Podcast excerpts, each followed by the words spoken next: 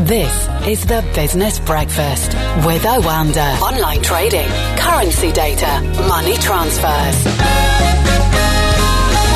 So when there's a massive rally, we've got Jeff Halley. I mean, you were very cautious about this yesterday, and that cautiousness is still continuing, presumably. Yeah, and I think we're seeing that reflected also in Asian markets as well. We've seen markets such as uh, Singapore, which is uh, very heavy in these legacy type industries and companies that uh, prevailed uh, overnight uh, in the US markets and in Europe they've done very well today. But we're seeing uh, Japan, China, Australia that they're giving up a lot of those early gains as US index futures uh, fell in aftermarket trading in Asia. I suspect that's more profit taking rather than a change in sentiment. But I think it shows that investors at the moment, although they're happy to jump on the trends uh, for short term gains, they have a very low pain threshold when that positioning starts to move against them even slightly.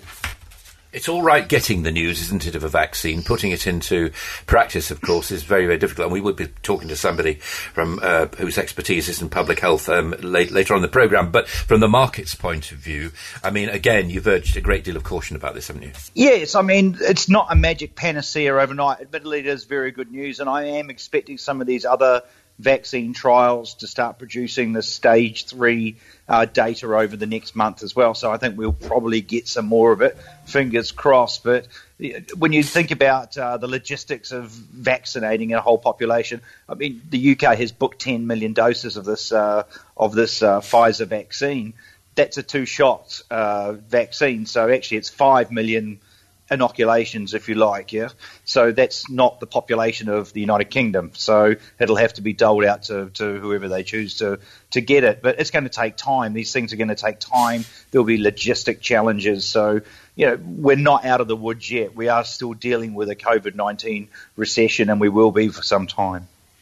And a, another note of caution about this rotation into um, what you've sort of described as legacy stocks, haven't you? I mean, uh, you know, like airlines and retail sectors and things like that, away from away from tech. I mean, that that makes sense maybe for a day, but soon people, I'm sure, will be looking at this and thinking, "Man, I'm not sure about this." Well, when you look at some of the big tech stocks, I mean, they're wonderful businesses. They're very cash generative. They're hugely profitable. They've done very well out of COVID 19, this whole working from home uh, trend, but they'll still continue to do very, very well after COVID 19. So I think the downside is limited uh, for those sorts of companies. They're still great companies. Um, and uh, we have to also remember that the central banks aren't going to unwind easing either. We're still going to have floods of 0% money slushing around, keeping yields at zero. So that search for yield and investment gains will continue. So that will still be supportive for, for these tech industries as well. So, from what you're saying, it looks like equities are continuing, as far as one can see into the foreseeable future, continue to be a very good bet. Yeah, absolutely. You know, we live in a zero percent world for our savings uh, money. There's trillions of dollars in capital floating around, looking for a home, looking for a yield for anything above zero. We've seen that evidence in the bond markets over the last year or so as well. So, therefore, I think as long as so much money is looking for a home, uh, there's only a limited downside towards uh, to, towards uh, equity markets and, and, and indeed asset markets in general property, residential property, for example, etc., etc.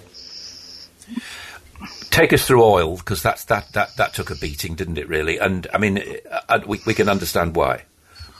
Yeah, look, um, actually, it did take a beating initially yesterday, but when that news came out, oil absolutely flew into space. So at one stage, WTI and Brent were both up ten percent.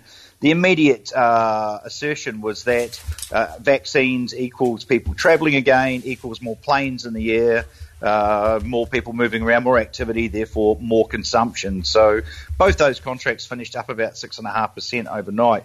That logic itself is a little bit flawed again, simply because there's plenty of oil in the world, and uh, you know this is not going to happen overnight. I can tell you that it takes a lot to get a plane out of storage, retrain the crews, and then get yeah, it sure. moving again for start. Yeah. So I, I think you know we need to approach also the rally in oil uh, with some caution at these levels after such a, a big move higher. And let and give give us that reasoning uh, uh, around precious metals as well.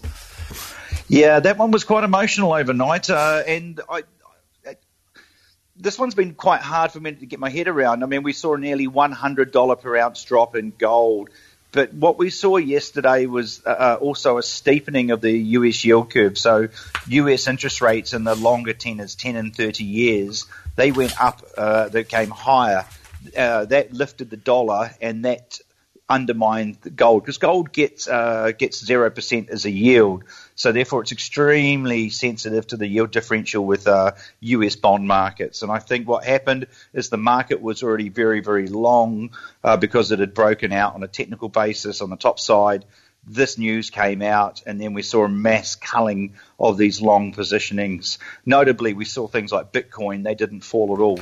So I don't think it was really a safe haven move.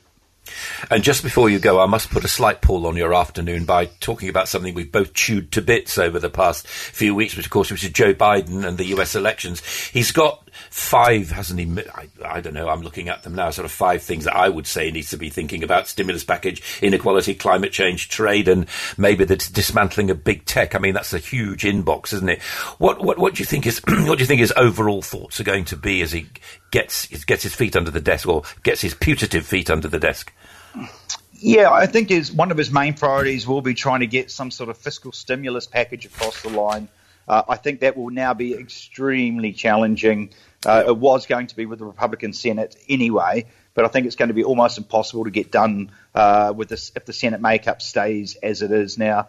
Uh, if we start to see economic activity or vaccine hopes running around the world economy, uh, the, the, the, Republicans will be very less inclined to sign up for that. So he needs to be managing COVID 19, which is still rampant in the United States. And, uh, and and try and get this fiscal stimulus done, both challenging, um, and you can put those in a very bulging inbox. Jeff Halley from Oanda Asia Pacific, thank you very much indeed. The Business Breakfast on Jazz FM with Oanda. Online trading, currency data, money transfers.